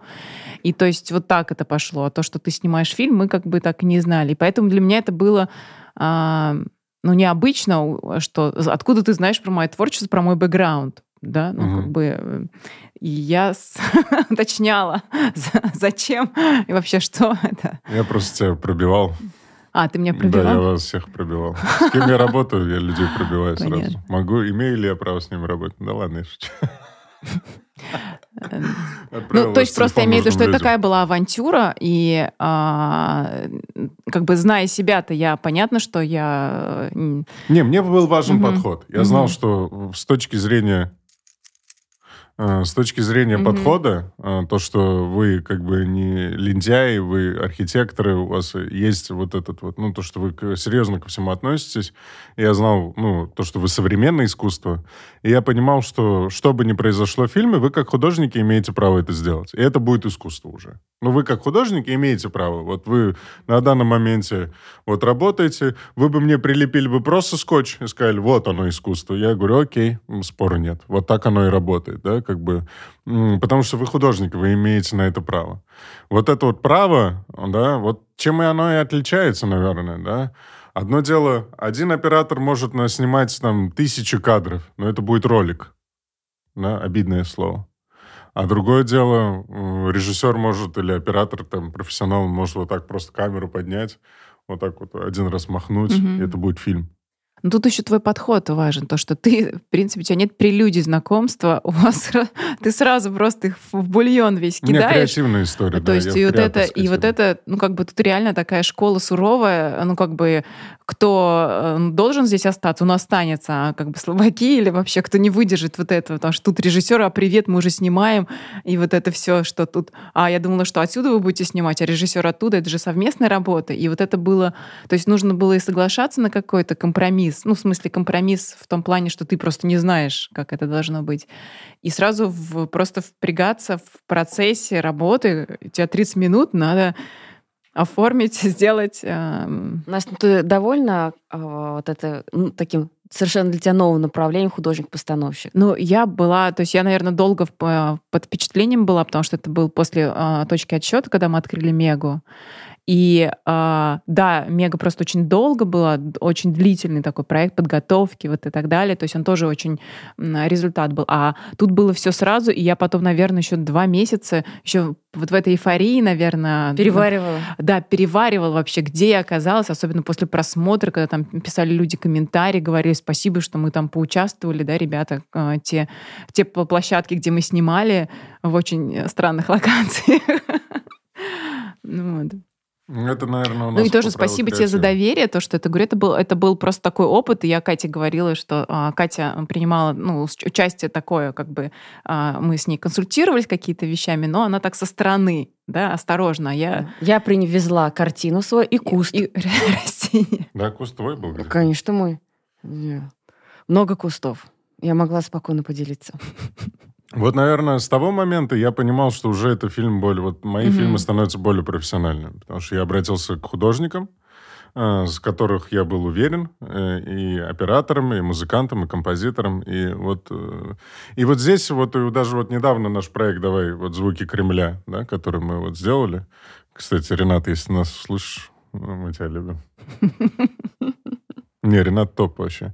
У нас у формата есть креативная составляющая. Ну, Давайте бы еще скажем, поле. формат это что? Это концепт студии. Я ее считаю концепт студии. То есть а, концепт студии это как раз, а, как раз а, отвечающая за фестиваль НУР да, и за авторы. другие творческие да, проекты. Да, да, да, да. Это head, head office. Вот. А, оно открылось, наверное, на стыке мультимедиа, концепции, вот использования мультимедиа и концепции. Мы понимали, что мы не ивентеры какие-то, мы не, ну, со всем уважением к ивентерам много чего организовали. Хоть и родственны к ними по, по организации. Mm-hmm. В то же время мы э, не студия в чистом его виде, да, потому что много каких других задач. И мы решили обозваться одним словом «концепция». И нам было важно то, что всегда во главе, в основе стоит концепция. Мы всегда ее придумываем. Это важный документ, первый документ. Вот. И без концепции мультимедийные технологии не работают, да, вот именно в нашем коммерческом секторе. И вот мы начали это придумывать. Это же сложная организация, я считаю. Ну, это не организация, где лапочки, цветочки и лютики, да. Это организация, где есть ответственность, где есть э, сроки, где есть дедлайны, где тебя не будут гладить по головке. Я этому очень рад, потому что что мы гарантируем? Мы гарантируем реализацию творческих способностей людей, которые к нам приходят. Вот ты к нам приходишь, ты иди пронешь. Да, ты молод, ты иди пронешь. Но не надо э, обманывать. Все каждый раз приходят с этой канителью. Вы сделали НУР, я видел ваши проекты, это так прекрасно. Говоришь, да боже, ты не, вот, ну, пойми, что это сейчас песь вся уйдет, когда тебя заставят по-серьезному работать. Ты будешь думать, штурмить, у тебя будут говорить, нет, нет, это не получается, mm-hmm. не получается, и так далее, и так далее, и так далее. Ну, вот этот подход ты тоже перенес в горизонт фильма? Нет. А, нет, нет. И да, и нет. Mm-hmm. Я его перенес, но я в «Горизонт» пригласил Валерию Маршал. Вот для меня это было вот тоже благодаря тебе, да, вот за это спасибо. Потому что Валерия, м- это тоже вот такое для меня, это вот с точки зрения уважения ее профессиональных навыков, это вот где-то около дзена у нее навыки. Вот, ну, mm-hmm. прям далеко, высоко, глубоко. Mm-hmm. Она это уже все видела миллиард раз, она это уже все эти проекты, господи, ну, типа и, но она именно настолько... Она не часто, но настолько точечно дает стратегические какие-то ходы, которые вот прям все преобразовывают всю компанию сразу же. Буф-буф-буф. Ну, типа вот прям... Вот. Э, я ее называю директором. Я хочу из нее сделать директором этой компании. Я не хочу быть директором компании, потому что я не чувствую это со в себе, mm-hmm. потому что у меня чуть другие задачи. Вот. Я и не хочу быть режиссером, если честно. Так, так, так. Да, вот. Э, Кем же сняли, ты хочешь стать? Да, это. Мы сняли фильм, э, у меня вот Саша мой, вот э, с кем я работаю, я его даже помощником не могу Саша назвать. Силкин. Саша Силкин, да, партнер. А, вот для меня, будучи, когда он пришел вот, ну, э, мальчиком, просто мальчик, да, Вот. Очень интеллигентным. Он интеллигент, да. Вот если вы спросите, кого я могу назвать, 20... Сколько? Он для меня всегда будет 19 лет, хоть ему даже сейчас будет... Хоть 30 ему будет, он для меня всегда 19 лет. Вот он интеллигент. Это чувствуется и в поведении, э, и в мысли, в образе мысли, в изменениях, да. Он может ошибиться, но он всегда примет эту ошибку и изменится.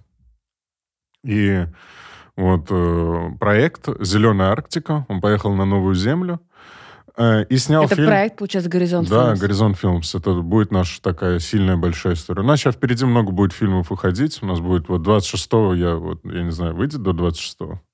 Смотря сегодня какое. Сегодня 19 Выйдет. До 26 26 сентября я приглашаю в 19.00 всех в библиотеку. Мы будем показывать новый фильм. Какой? Спортивный боепик 35-7. 35-07. Мгм. Все еще молодый. Вот Саша, он м, отправился на новую землю с оператором Костей Клюевым. Э, Они идеально смычились. Они взяли очень сложную тему, очень сложную. Ну, она прям многогранная, многослойная. Там, помимо того, что там прекраснейший материал. И я считаю, что вся задача Горизонт Филмс сделать из Саши режиссера. Это будет его дебют, и я считаю, что это будет очень громкий дебют, сильнее, чем все предыдущие наши работы, которые мы делали.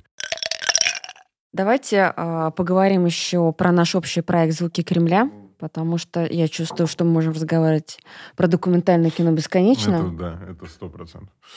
«Звуки А. Кремля» тоже документальный проект в той или иной степени. В той или иной степени, да. Ну, документальный это что такое? Это же документ.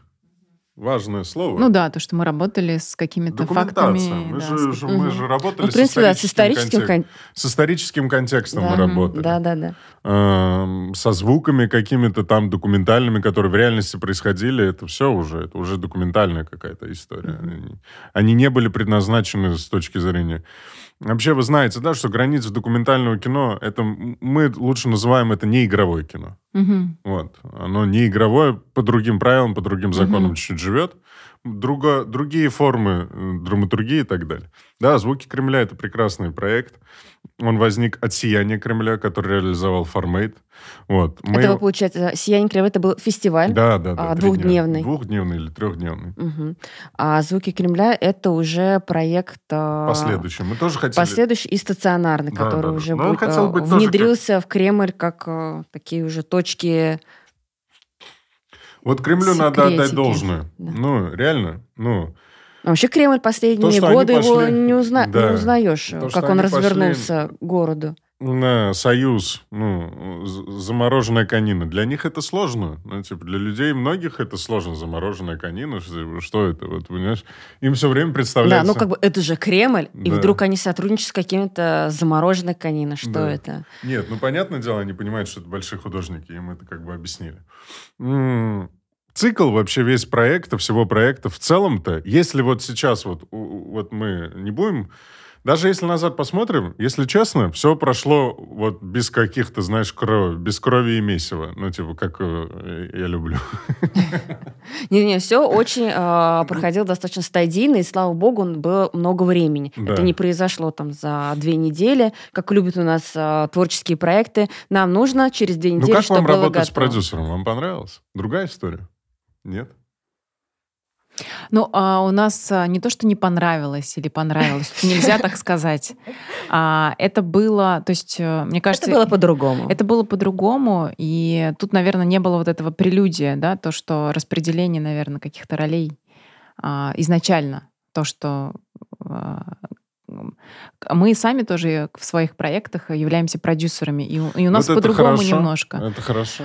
А, нет, знаешь, как бы, ну, а, у нас э, нет такого продюсера, как Валерия Маршалова. Мне, кстати, вот за, наверное, когда я тебя познакомила с ней, то есть у нас должны были быть с ней встречи, как замороженная конина. Я тоже ее хотела привлечь, но мы что-то так даже не встретились, и, возможно, и пока мы, возможно, не готовы так расширяться, как вот вы, да, прям большими семимильными шагами, мы еще думаем, где мы, да, то есть чтобы вот это искусство, чтобы не выйти куда-то в другое, да, потому что мы же развиваем еще свое творчество, да, я керамику, хотя мне очень интересно и вообще вот мультидисциплинарные художники, вот то, что они делают, то, что вы делаете на Нур-фестивале, да, то, что оно просто вот расширило сознание, и я поняла, что я не хочу только вот в этом, то, что мне хочется это все совмещать, мне хочется а попробовать. Что тебе мешает коллаборировать с А, нет, мне не мешает, как, знаешь, мне Время. суп- супруг сказал, а, у нас такое бывает иногда, типа... Тем более твой супруг а, сказал, в чем, а, а, как бы, ну, типа, ты мне скажи, в чем моя сила и в, и в чем моя слабость, да, ну, то есть... И он, Супруга или... Супруг мой сказал, Ильдар, да. Он мне, ну, задал... Он Я- спросил. да, спросил, я ему ответила, и я, я ему сказала, что у тебя твоя сила — это перфекционизм, это и сильная сторона, и просто, ну, как бы ты иногда так за- в чем-то варишься, что ты не успеваешь. А в мне он в ответ сказал, что ты постоянно хочешь чему-то учиться. То есть я каждый раз прихожу и говорю, все, я иду учиться Нормально. фортепиано. Это И он, и- точно, кстати, да. я все, я решила, что я буду петь в хоре, или я пошла туда. То есть, или я там программированием изучала целый, там, в школы мне все У нас звонили. это цветкор, я типа цветкором занимаюсь. Вот, то есть, и как бы в этом моя сила, и то есть мне это действительно нравится, но а, как бы я не залипаю. То есть, ты говоришь, профессионализм. Я вот в этом сомневаюсь. Ты говоришь, что я там керамист, но как бы если бы я прям вот в этом, да... э, Только я- в этом бы Только в бы. этом, да. А мне только в этом не интересно. То есть мне хочется и вот это, и вот это, и вот это, и поэтому я вот как-то вот... Мне нравится учиться. Я вообще понимаю, что это вообще моя фишка, мне нравится Ну, изучать что-то новое. Настя недавно звонит. Я купила, значит, там кулинарные курсы, я готовлю что-то, птичье молоко, там, торт.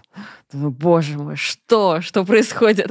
А вот ты не хотел бы вместо того, чтобы... Вот э, тебе понравилась кулинария. Вместо того, чтобы ну, э, изучать кулинарную книгу, ты пошла, нашла повара и сказала, айда, дружище, мы сделаем с тобой что-то вместе. Я тебе сделаю какую-то посуду из керамики, или я как-то спродюсирую историю. Нет, мне, мне интересно, знаешь, а, мне интересно сами текстуры, фактуры, то есть я это просто, при, ну, то есть мне нравится сам процесс, то есть мне не нравится результат. Вот я, а, вот О. почему мы с Катей вместе, да, потому что я, мне легко начать, мне белый лист, мне не страшно, но заканчивать я вообще не люблю, мне надо, чтобы в середине проекта начинался какой-то новый, и я переходила на новый, а заканчивать старое, вот это потом... Если уж это заниматься, выставка ваша, тогда я на как-то э, этот, я прошел, э, может быть, не столь акцентированно, я все там этот, э, ну как-то.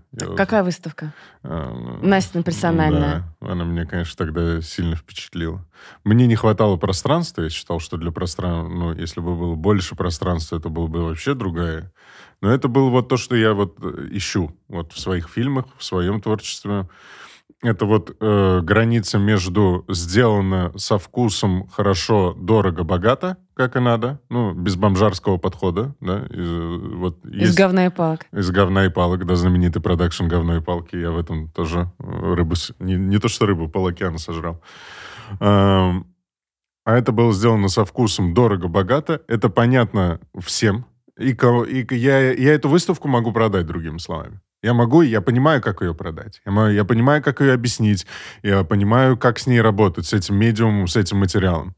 Вот что мне не нравится, и с кем я не хочу работать, да, это вот с этими м, художниками отгрызут один стакан, э, поставят рядом, я не знаю, раковину, и вот тебе в этой в какой-то заброшке выставка э, Александра Бухалевского какого-то. Ну, его нет, наверное, такого художника, я просто уж вы- Мгм. вымысел. И Дай Ленин. бог, я представляешь, напишет. Да, прикинь, да, напишет.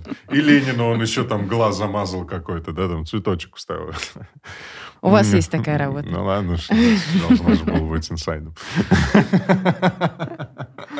Вот. Это, ну, как бы я вот это не люблю. Я хочу видеть э, вот это тоже Работа, чувство. работа художника Да, непосредственно, да, что он руками хоть вот что-то то, что поделал. концепты. Я вижу концепты. А, вот оно, вот. Ну, потому что мы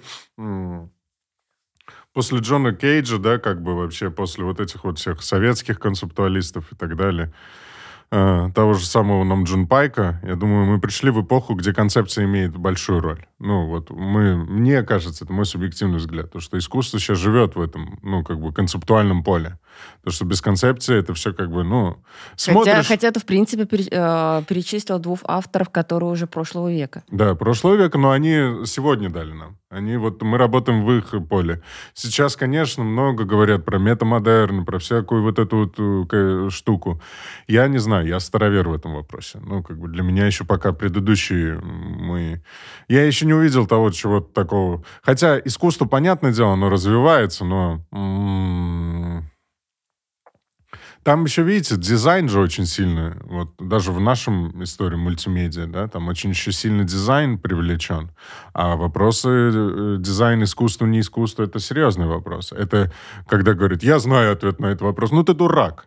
Ну, брат, ты дурак в натуре, что ты знаешь ответ на этот вопрос. Ты не знаешь, ну, типа, ты ни в чем не знаешь вообще в целом. Ты не читал. Вот. Э, Самое, наверное, еще вот тоже, что хотелось бы отметить, то, что ничего не утверждать. Вот это вот утверждение, я боюсь этих утверждений. Я Ну, считаю, в что- искусстве это вообще очень все сомнительно. Да, и вообще вот это все сомнительно. В знании искусства, в знании вообще э, это как бы... Знать, но материал. не утверждать. Да, но не утверждать. Предполагать. Другой разговор. Звуки Кремля. э, проект э, мне...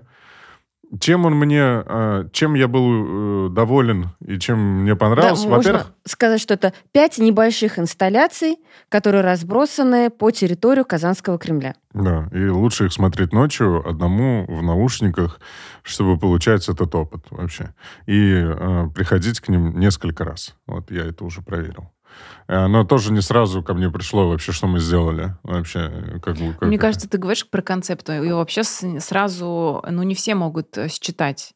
То есть это все равно должна быть насмотренность. И вот даже Да, ваш Нур, ну, ну, Нур-фестиваль, который проходит, а, то, что там есть описание и текстовое, то есть если ты не понял, Нет, да, да, то есть все равно виду, приходит что- и подходит. Ну, да. А, это что? ну да, понятно. Ничего, дорогая моя, Понятно. ничего. То есть, как бы есть вот эти, есть вот это прелюдия, да, то есть есть вот это знакомство, которое вы делаете. Хотя я никогда не Про- читаю. есть- противные вопросы Нура, да? Э, Топ-3 противных Нура. А, и, и про что это? Мы говорим, все, уходи. Уходи, уходи, уходи. А чего вы все такие злые? Второй вопрос. Алло, братан, на какую первую съездить инсталляцию? Бросаешь трубку сразу же. Ну, это идиотский вопрос. Это самый идиотский вопрос, который могли люди задать. Люди думают, что мы 13 инсталляций выбирали, типа, вот это самая крутая, а вот это поменее крутое. Ну, типа, мы, типа, такими категориями Ну, рассуждаем. а, да, да, да. Но люди спрашивают, то есть нас, а, мне тоже пишут там, Настя, ты там пойдешь на Нур-фестиваль, ну скажи, с чего надо начать, какие нужны инсталляции, посмотри, какие стоят. И то есть, а, ну, знаешь, как бы я, наверное, в этом плане а, а, как бы даю ответ на вопросы, да, то, что как вот свой опыт рассказываю. То есть не, не то, что посетить, а я говорю, я была вот там-то, вот это, вот такой-то опыт. А вот это, например, лучше завершить, потому что, ну, вот уже все, после нее вообще точно никуда не хочется и ходить. То есть я просто говорю свой опыт, потому что людям действительно, кто только А начинает... есть еще маленькая подсказка, то, что мы их выставляем в ряд Да, от 1 да. до 13. И у нас есть, э, ну, или э, от 11. Ну, типа, ты идешь по под- маршруту, Да, который да, да. уже выстроен. Ну, типа, там надо просто включить голову. Ну, Много это- людей вообще... Вы знаете, да, что когда делается фестиваль, у нас это вот, у нас есть Альбина, она это нам открыла вообще эту историю, что когда люди покупают билет на фестиваль, сразу 80% мозга выключается у них. Ну, типа, у них карты написано где, Ну, просто что. иногда ты находишься Алло, в другой а я точке. где? А ты где? Да ты где? Ты в селе Малиновка. Ты в Казани, дорогой мой, ты на фестивале.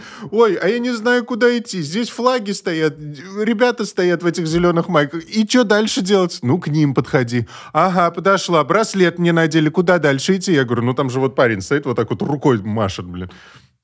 А, и вот это и есть инсталляция. А, мне кажется, это говорит о том, что вы идете правильным путем. Да-да. Потому что на самом деле все эти фестивали это как а, ну это образование города, Да, образование населения. Да, первые фестивали, они вот так вот люди мыкаются, не Прекрасно. понимают, да. Вторые, третьи. А на 10 на 20 все уже... Ну да, как биеннале в Венеции, Ну, в то этом есть, который году проходит, э, уже было ты уже больше знаешь. Москвы и Питера. Они удивлялись, наши участники удивлялись, что почему в Казани никто не знает про этот фестиваль. Мы говорим, ну это нормально, нет героев Мгм. своего отечества, это вообще хорошо. Мы рады тому, что приехала очень большая профессиональная публика. Вот. Но еще город просто не так, мне кажется, поддерживает. Как бы хотелось бы, чтобы вас поддерживали на таком а, а, государственном, не знаю, Нет, уровне. Тут видите, какой момент. А, Тут есть независимость самого фестиваля. Эту независимость, она дорого стоит. Ну, да, Э, понятно. Потому что в независимость Нижнем подходов. Новгороде по-другому проходит. То есть там Интрос, локации да, бесплатные, любим. да, Да, они, они любим. бесплатно проходят, и там уже, то есть... э, Дремы Мне кажется, очень важно, что фестиваль платный. Да. Это обучает, опять же, зрителя, что за искусство, за качественное искусство надо платить. Ну, причем это очень дешево. Ну, типа, наш билет, но если вот просто логику включить, три дня, у тебя 13 локаций, у тебя образовательный, у тебя тут весь город для тебя перекурочили, условно, чтобы ты Мгм. получил удовольствие. И, типа, три дня ходил. И, типа, две с половиной тысячи, серьезно? Ну, типа, ты Но у нас еще не привыкшие. У нас Да, любят, у нас- а, как любят, дешево, желательно Да, там да, да. за 200-300 рублей, ну и центр города, чтобы, не дай бог, как вы, в, при- в принципе, придерживаетесь а, то, что локации все максимально близко друг к другу, потому что а, наш, а, наше а, население города лишний там километр, оно никуда не пойдет. Ну, это так и определяется. Это вот как в фильмах. Я понимаю, что если человек со мной работает, вот высокий дух, да, там было уже правило. Те, кто... Вот для меня это было мое жесткое правило, когда все начало разваливаться в один момент у фильма. Ну, там все начало вот, ну... Да, там у фильма Да. были разные моменты. Ты, Настя, видела какую-то позитивную сторону, а Да. вот Саша Силкин видел вот э, То есть ну, это другую. после съемок уже было? Или... Да, и до, и во время, и вообще. Ну, типа, это все там валилось, разваливалось, создавалось и так далее, и так далее. Все в очень бурлящем процессе. А, И мы поставили правила. Я говорю, тот, кто а, в фильме участвуют те, кто обладает высоким духом. И многие люди согласились, вот для меня они высоким духом обладают, все, мы с ними работаем, вот без разговора. И все участники такие. Ну, вот реально, я тебе говорю. Ну, Мгм. вот все, абсолютно каждый участник, я готов за него подписаться на 100%. А не я, ну, она фундаментальная певица. Вот многие не догоняют у нас в Казани, когда что-то я говорю, ребят, э, я говорю, я не Ты зря знаешь, фанат был при- Джуны. прикол. А, а, а- а фамилия? А? Это солистка Джуны группы. Джуна. А, А, А не я, это- просто все знаете, Да, они это, а Ильдар у меня, оказывается, в тайне, ну, как бы он слушает эту группу. И когда он, мы снимали в нашем офисе, а, ну, он как бы он видел обложки, но как бы все равно это же не считается. И он говорит, какая-то маленькая девочка, говорит, оставим вот эту кружку. Она не достает, потому что у нас высоко очень были. Он достает ей. И вечером я с ним а, рассказываю, говорю, представляешь, а я тоже не знала ее бэкграунд, что это она. Вот. Он говорит, это ты что? Это не я. Это группа Джуна. А я, а я, а я. Я говорю, Ильдар, что бы ты сделал? Я говорю, чтобы ты в моменте узнал. Но потом уже этот а, так пожалел, что он как бы ее не узнал в моменте. То есть и, и- и тогда у него такая гордость. Настя, ты снимаешь, ты с такими людьми. То есть Нет, Джуна крутая. Я тоже Это- гордился с тем, что я когда Мы с до сих Джуной... пор вот общаемся мы- с ней, встречаемся. Мы, ну, мы тоже вот так переписываемся иногда, периодически. А, Джуна, ну, потому что я знал их подход. Точно Мгм. такой же подход. Делать хорошо, качественно, сильно, критически. Вот это вот критический подход, понимаешь? Но она же себя попробовала в новой сфере такой, как бы, Ну, да, почти. и Она в а, контенте все равно разбирается, она продюсер. Она, Да, э, да, да, понятно, что просто для меня это как раз было такое уникальное, что зачем тебе идти туда, когда ты вообще сама звезда. То есть вот зачем вот это, вот этот опыт? Ну, она очень крутой трек, когда сделала Юсуф, когда вот они написали вообще это вот то, что я хотел. Это был трип-хоп, это был вот прям очень... э, я причем ей дал э, такой референс, который было по нему сложно было понять. Ну, там была чуть-чуть другая логика. Ну, вот и они, э, Саша Мустафиной, они э, написали прям ему аранжировку, и вот там так правильно все это сработало. Еще причем был риск, то, что они, когда поют на татарском, не всегда татарам это понятно вообще, Да. что она поет. да. И как и Зуля Камалова в целом, да, вот у нее за ней Да. тоже такие это, ходят истории. Но у меня все вот такие были. Ну, понятное дело, националистам, естественно, все это не понравилось, да, татарским, да, которые умирают за сказки Тукая. А, Но те, кто смотрит далеко, они прям все получили от этого удовольствие. Все увидели, ну, типа, силу. Ну, типа, это был си- сильный молодой состав, который вот, ну, типа, дал жару, дал газу. Ну, и взрослые, понимаешь, вот нет вот этой целевой аудитории. Я вот не верю в целевую аудиторию. Я, вот у нас на фестиваль приходит очень много взрослых людей. На образовалку очень много взрослых. 60 лет, 70 лет. Они сидят, слушают по три дня. Они обсуждают, смотрят, они на, на- ну, наращиваются. Это может и ребенок подойти ко мне и сказать то, чего, ну, взрослый человек не скажет. И взрослый, нет вообще такого, типа, вы молодежный фестиваль. Да не молодежный, это для всех. Искусство, оно искусство, оно так и работает. Либо ты его понимаешь, либо ты его не понимаешь. Тебя никто не обвинит, если ты его не понимаешь. Ты только эм, не пытайся убедить в том, что это не искусство. Ну, типа, ты, если не, не шаришь, не Ну, шаришь. раз пришел, значит, э, решил понять все-таки, что Да, это. ты пришел, хорошо, окей, без проблем. Ну, типа, я рад тому, что ты пришел. Можешь э, что-то не понять. Вот. Мгм. И, э, кстати, и Юсуп Читаев как раз э, тоже написал э, Да. э, саунд-дизайн для «Звуки Кремля». Звуки Кремля. Мне понравилось в том, что соединилось несколько контекстов. Это было много решений э, в нем было. Вообще, хорошая... Очень сложно объяснить, что такое концепция. Ну, нет такого в Гугле, вы вобьете. Ну, нет какого-то нормального, четкого определения, как бы вот... вот. Даже словарь Ожегова не авторитет в этом плане, потому что он концепции не писал. Вообще, Ну, типа, концепт-мейкеров, я их знаю, их не так много, в принципе, таких нормальных, заряженных типов. Ну, вот. И креаторы, это вот те самые креаторы. Вот есть очень большое поле как фотографов, которые думают, что они фотографы, но они не фотографы, так и креаторы. Все думают, что они креативом обладают, но они не знают, что это за спорт вообще. Вот. Э, Мне понравилось... Хорошая концепция должна отражать, закрывать множество различных потребностей и слоев. Ну, к примеру, вот э, «Звуки Кремля», чем мне понравилось, тем, что один маршрут закрывает сразу три потребности. Первое — это путешествие по архитектурным объектам. В любом случае, ты идешь по какому-то маршруту, да, в, какой, в какой бы ты последовательности ни ходил. Вот. Второе, тебе раскрывается исторически. Да? Без истории мы бы не сделали, вы бы не сделали эти макеты и так далее, и так далее. Была историческая. Также дополнительно там смешивалось два подхода, да, все равно 3D-печать, как бы, как бы она сейчас не смотрелась, но все равно она посмотрелась по-новому, по-свежему, типа, о, нифига себе, потому что там еще был ручной труд, да, ручной труд со с 3D-печатью тоже соединился, да. То, что это, э, я очень к этому позитивно отнесся то, что искусство близко, да, оно не обладает антивандальными какими-то системами. Ну, сломаешь, сломаешь, бро. Ну, типа, тут такое же дело. Ну, тебя опасает, конечно, за это, потому что камера сейчас у нас везде. За это не сажают уж. Ну, я постараюсь. Звуки Кремля.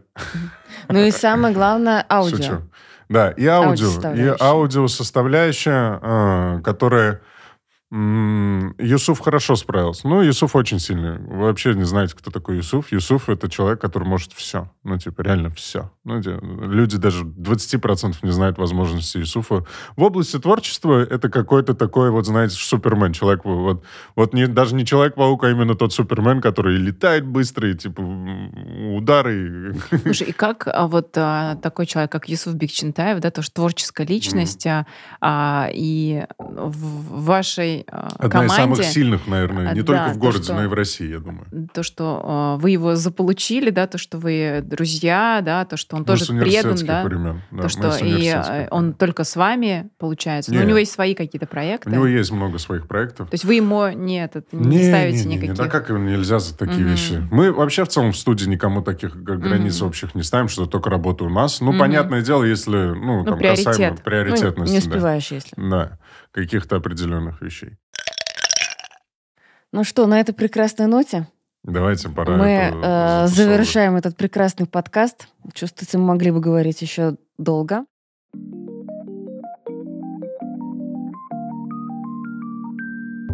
Монтаж и запись выпусков в студии подкастов «Большая Красная». Музыкальное сопровождение от саунд-дизайнера Закария Туктарова. Голос заставки режиссер Дидар Аразов. Обложка от художницы-иллюстраторки Лили Косолаповой. А все новости про подкаст и арт-группу следите в телеграм-канале «Замороженная конина».